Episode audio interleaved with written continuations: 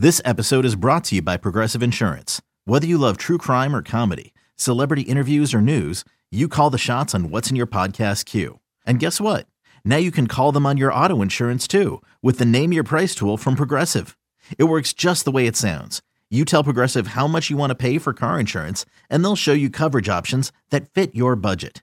Get your quote today at progressive.com to join the over 28 million drivers who trust Progressive. Progressive Casualty Insurance Company and Affiliates. Price and coverage match limited by state law. Hey, it's Craig Hoffman from Take Command. And the best part about podcasts is they create a 25th hour in the day. Whenever I'm commuting, metro, car, even when I'm riding my bike around town, although in that case, one earphone only, safety kids. I'm always listening to podcasts. And this off season, you can get all the insights, all the news, all the analysis, and Logan and I occasionally make a joke or two in the Take Command podcast on demand so it fits in to your busy schedule. Follow Take Command in the Audacy app or wherever you get your pods. It's time to take command with former NFL tight end Logan Paulsen and former Commanders beat reporter Craig Hoffman. Welcome in to Take Command. I'm Craig Hoffman. That is Logan Paulsen. And Logan, you've had a chance to dive into the tape. There is lots to talk about uh, offensively, defensively, and then also, as promised, the situational guru of all of DC sports media, Kevin Sheehan will join us to talk a little bit more about Ron Rivera's decisions, two point conversions, timeout usage, all that stuff later on in the show. But uh, typically we start with the Commanders' offense. I want to start on defense, though, because that is where this game is won and lost. They ultimately give up, uh, what, 36 points in, in the loss, 22 in that first half. And, and the two sides do work together. The offensive ineptitude in the first half feeds a very tired defense more snaps and they can't get stops. But now that you had a chance to dive into it, where, where do you think the problems start, and, and then how do they they we can dive into how they flow throughout the defense? Well, it's interesting. I think when you watch it just kind of in, in series order, right? There's a three and out to start, right? And then the offense kind of flounders. There's a big, uh, big run, big reception by Amon-Ra St. Brown that gets them inside the 15, I want to say. They get four and, uh, four and out there, which is great. So even though it's a big play, no points. And then the safety huge punt return, and then that's when the sky kind of starts to fall a little bit. So the defense actually came out, you know, reasonably, you know, doing themselves good testament, I think, and it's important for people to remember that. And you alluded to that in your introduction. So, you know, I, I think then after that, that's when things started kind of to fall apart. Like you mentioned them being on the field a ton, you mentioned them um, kind of being out there a lot, but I also just felt like they weren't always in in ideal situations from a personnel standpoint, you know. And then when they were in good situations, they weren't making plays, and I think that's just kind of um, that, that was why the game was so difficult, you know, so difficult to watch and so frustrating because they kind of took turns. Either it was a bad play call, bad execution, and it just kind of went back and forth, back and forth defensively, and eventually it kind of, you know, that's how you end up with 36 points or whatever it is. Yeah, in a 36 point outburst for an offense, there's going to be multiple uh, multiple ways in which it goes awry. Um, and, and, I think that some of those are a little more obvious than others. Um, I feel bad for David Mayo, uh, and I know that not everything's quote unquote his fault, but it, it certainly seemed like Detroit said, hey, when he's on the field, we're going to get to a pass play and we're going to attack his area. And even if someone else could have gave him a lot more help, uh, that was successful. He's, you know, the ball's going, going over his head a lot, whether it's his fault or not. You know, Jamin Davis, they, they put in conflict multiple times. Um, they did a really good job of doubling down on and kind of taking advantage of, of Daron and John as those guys had to play a ton of snaps and were able to get really key movement in, in, in big situations. But there's also simpler stuff where this team has struggled now for a couple years running with bunches and stacks. And, you know, they, while, you know, some of the coaches and players wanted to be like, oh, we don't, we don't really struggle with that. It just is one or two plays. It's all you need. And one or two plays every week. It's it feels like it's not every week, but many weeks for three years running is pretty frustrating.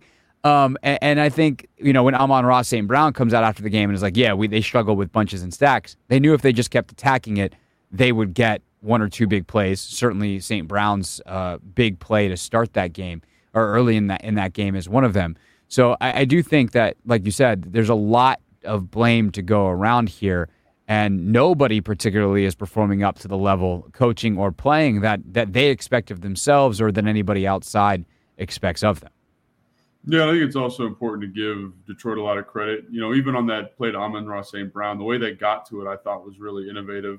You know, you um, you motion the tight end down to kind of to be the inside receiver. Amon-Ra St. Brown's in the slot. Then you shift the receiver from the other side, and it's smart because again, you go from like kind of a two by two conventional look into a bunch, and like for listeners at home, like your bunch rules are different than your two by two looks, right? and you a lot of teams a lot of times teams will top hat that and you have a lot of time to communicate the bunch and kind of say if this is the concept whatever. But when you motion to it you kind of say you don't give anybody time to to really um, make a decision about it right?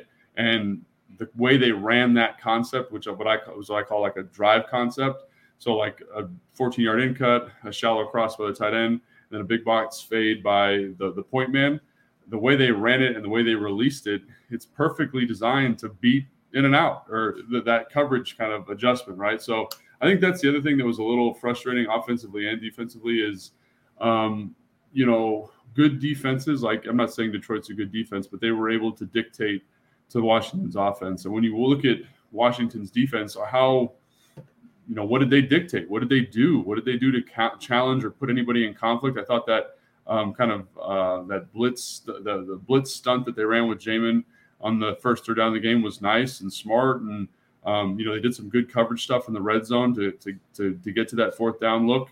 Uh, but I think it's very vanilla, you know, and I think when you don't have the horses, you need to kind of stress yourself and push yourself outside of the box and find things guys can do well. Like uh, I, I hear a lot of criticism from the coaches towards the players and um, you know, I, I, used to be a player, and I was always a guy. It's always the player's fault. But you know, mm-hmm. now that I'm coaching a little bit, even in a you know somewhat limited capacity, like my perspective has shifted a little bit. You know, like it's your job as a coach to find what that kid can do and make it happen. You know, make it work. And I think that's something that I think you'd like to see a little bit more of. Like maybe get outside your comfort zone a little bit if you're Jack Del Rio. Try some different things. Like we've talked about this before. If guys are having a hard time learning what you want them to do, is there a way to simplify it? Is there a way to kind of lay it out and make it a little bit different? And I think um, that's always good. And you mentioned Mayo, and uh, I thought even there, I thought um, Detroit did a nice job. They get out there in 13 personnel um, after the big run, and they instead of running the ball out of 13, which is three tight ends, they explode motion. So they basically get to empty with three tight ends, and you get guys in tough matchups. You get simplified coverages versus 13 personnel usually and I don't know if that's necessarily Mayo's fault. There was one play that I would say he could probably have been better, but the play that they ran, which was basically all go special, is designed to crush cover three. And they were in cover three, and the seam's wide open. And like, whose fault is that? Is that Jack's fault? I think maybe. Did they not have a check for that? Maybe. And again, those are the types of things that I say, like, you know, that's that's Detroit um, being ahead of Washington in that example, right? You had a big run because they were in nickel, which we talked about on the phone earlier today, right? The one with it that um, it's like you know Swift kind of out the back door off. Of, yeah, the uh, the fifty yarder to Swift is yeah, there in. I, I, I didn't feel like I mean I, I never got to see an end zone angle to see exactly who was on the field for Detroit, but they I don't think they were in like uh, they did they didn't have like the right personnel in the field as in Washington did not seem to have the right personnel in the field for uh, the personnel that Detroit had. And the result is like Percy Butler gets carried like he's a child 15 yards down the field. Yeah, and I think the um yeah not so the reason the play went went big, but like it's it's just like one of the examples that's glaring off the screen. You're like, wow, it'd be really nice if someone besides Percy Butler was the one getting blocked by Dan Skipper here.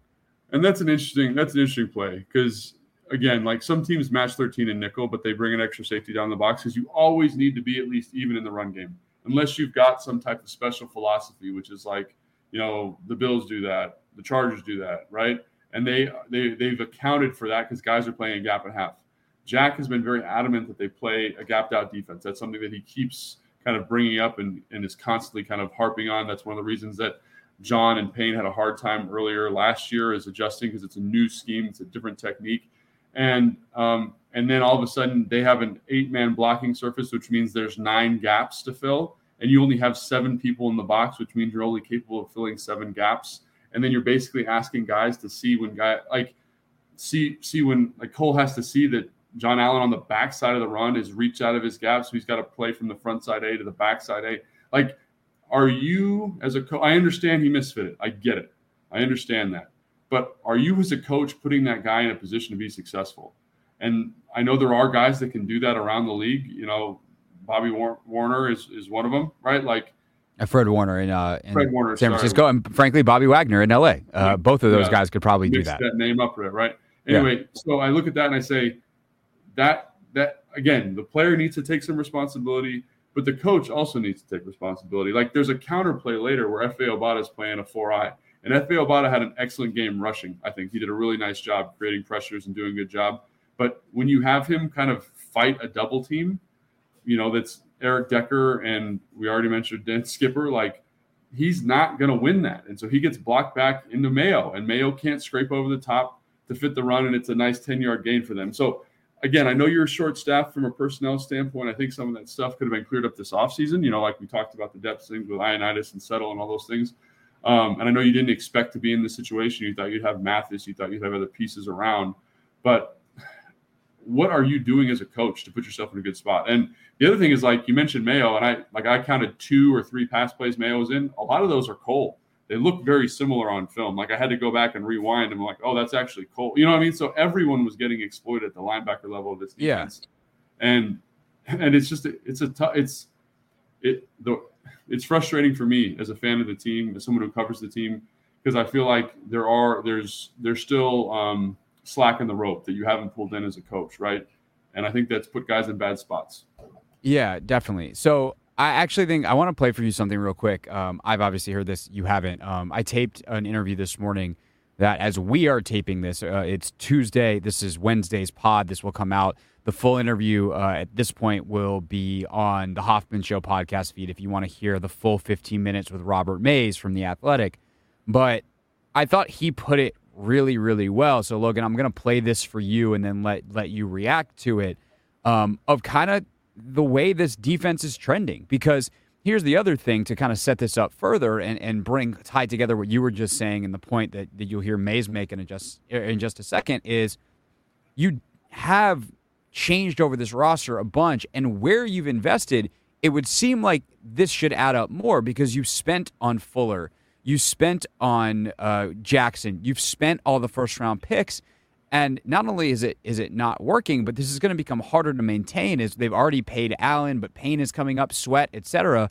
And it just is it's worrisome to say the least. Here's here's Robert Mays from the Athletic. It becomes really troubling when you've spent those sort of resources on one group in your defense and it's no longer a strength of your team. Like when it was supposed to be your calling card and now it's just something that's like, okay, like it's it's a fine group. When you have no defined roster strengths based on the way that you've committed your draft picks, money allocation, all of that, that's how you become a really disappointing team. Basically, your your best players have to play like really well, yeah, and yeah. and not just your best players. The people that you've invested in, whether it's draft picks or financially, have to play really well. And these guys are not. And the question then becomes is did you miss in the evaluation? This is exactly what I talked about on Sunday night uh, when we, we were recording and I was fresh in my emotions, but like it, to me, it hasn't changed. In fact, I, I feel like I've become more resolute in this. They either missed on the evaluations or the coaching's not up to snuff. Like those are those to me are the avenues. Yeah. So, um, so I think the thing that sticks out to me is that both of those things are probably true in some element, right? And I think when I watch, you know, when I watch Allen, I watch Payne, they do a good job, right? They're, they're playing well.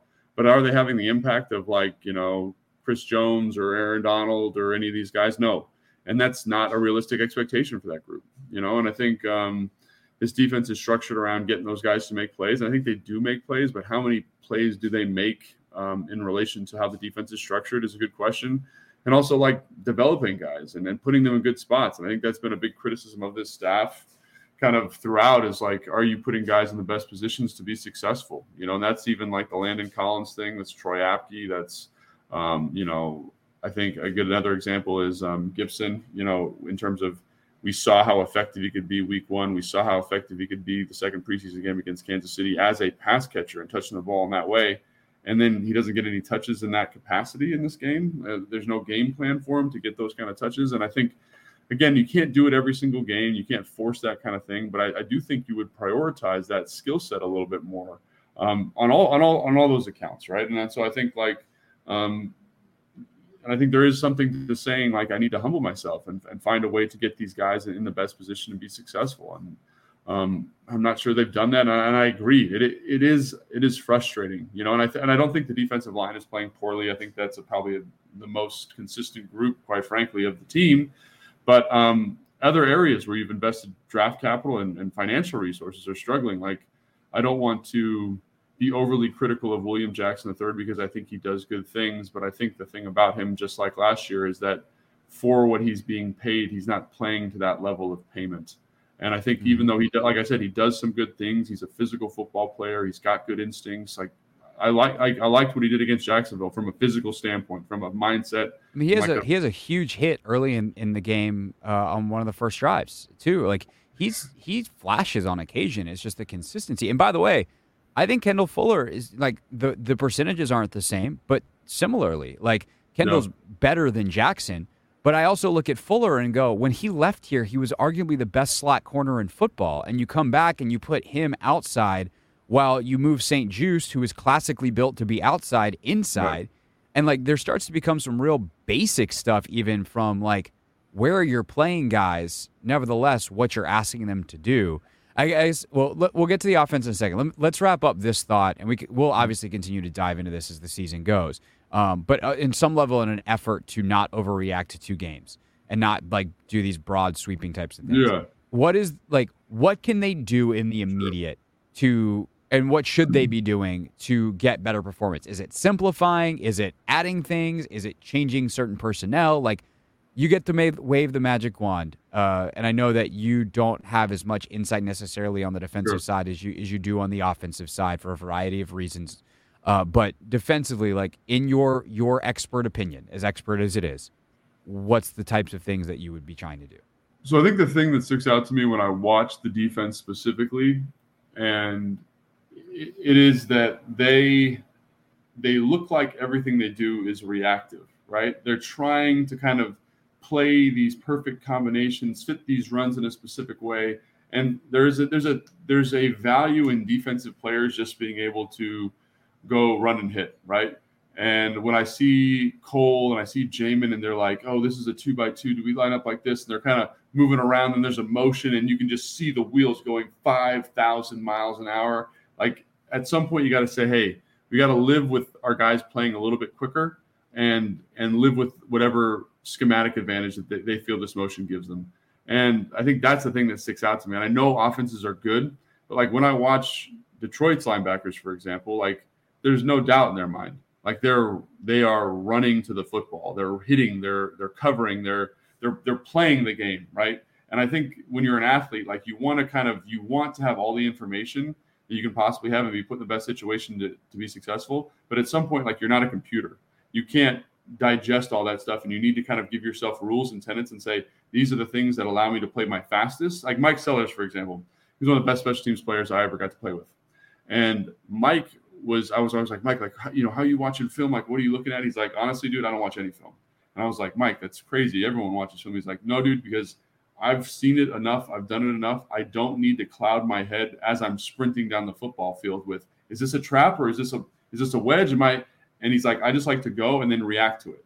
And I think there's some there's something to that, right? There's an element of being over prepared. And right now with this group, it feels defensively specifically, it feels like there's too much going on mentally for everybody, right? Like it should be.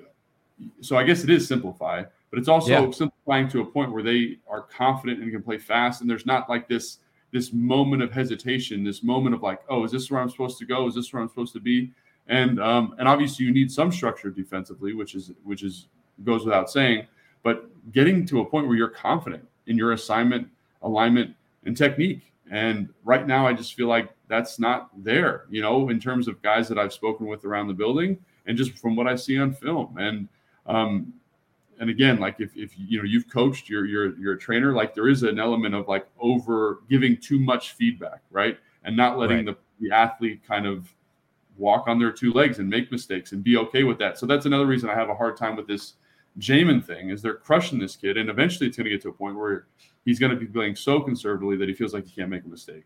And I do right. feel like, especially when when he's an athlete who is at his best when he just gets to go run, like let him yeah. be the athlete that he is.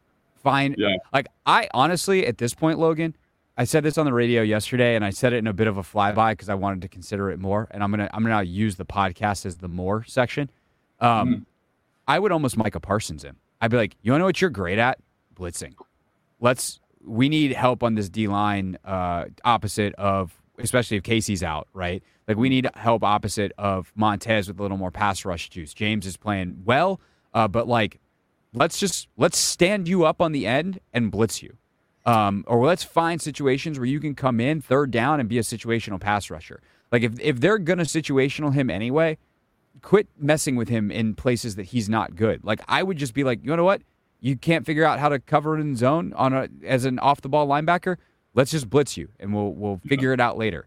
Um, you know, eh, like there's got to be a way to use him well while mitigating the things he doesn't do well at. The problem is they don't have anybody behind him either, unless Milo Eifler is like they're just saving him and and he's actually great. Like there's no depth behind him either. And so they, that that goes back to the decisions in the offseason not to bring in depth and competition at that spot.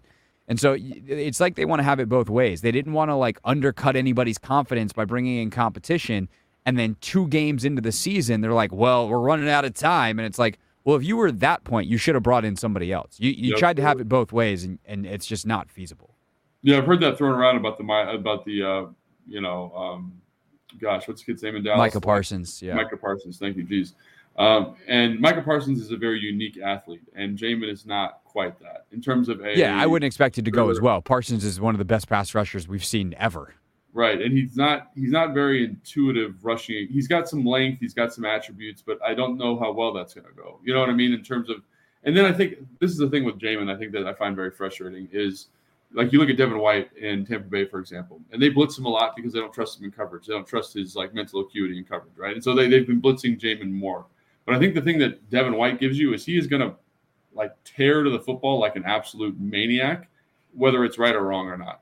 And I feel like Jamin's got to the point now where it's like, and this is how he was at the beginning of last year because they've picked at him, they've micromanaged him so much that it slows him down, you know, and it makes him less effective in both areas. It makes them kind of impotent. Mm. So again, I think that's something to keep an eye on. And we're talking a lot about Jamin. I think there's a lot of other things going on here. For sure. Uh, because there are guys like when you look at Mayo, for example, and he's playing in very specific packages, so he doesn't quite have like the neural load that some of the other guys have, but he's flying to the football in the run, you know, and uh, um, so obviously you can do it. It's just about whether or not um, you know it's right for this athlete. And and again, like so, I think if you can kind of peel it back, I I just think about some of the criticism I've heard from people who I respect a lot about William Jackson III, like not knowing how to line up versus a tight split. Like whose fault is that? Is that his fault? I'm sure a little bit, but is it also Yeah. the coach's fault? Like probably, you know. And so there's like this weird disconnect between the players and the coaching staff, and it shows up on tape. And you know, good defense. Like again, Detroit's not a great defense, but at least they know who they are and they know what the coaches want from them. Like even when they blitz, like understanding how they fit in the rush schemes and stuff. Like that's complicated stuff, but they do it a thousand miles an hour. So again, like credit to that coaching staff for getting him in the right positions to be successful. And I, I look at that in juxtaposition to what this team is doing here with the defense, and it's kind of the total opposite. You're getting guys who are not confident, unsure, questioning themselves, and that's the players because they're not studying enough, but it's also the scheme and the coaches too. And so, what what is the ratio there? I don't have the answer to that, but that is something that I'm definitely mulling over pretty um, pretty thoroughly in my mind right now about what I would be doing differently def- on the defensive side of the football to get a different outcome. Yeah, and, and it also gets into questions that we don't know the answers to, so I don't want to speculate. But I, other than like throwing it out there for as chum to the the sharks that are circling, like it gets into questions of like respect and motivation by the coaching staff as well. Like what you know, if they're Mm-hmm. not studying, it's what do they feel motivated? Do they feel like if they it's worth the work? Like I think there's a lot of questions there. Um, that Sure. you'd have to like inject truth serum into players to to get, and and I don't think that unless it gets real bad, we're ever going to really find out. Uh, unless you know again if it gets real bad and like a coach gets fired then then those truths tend to come out uh, but Sure. short of that likely not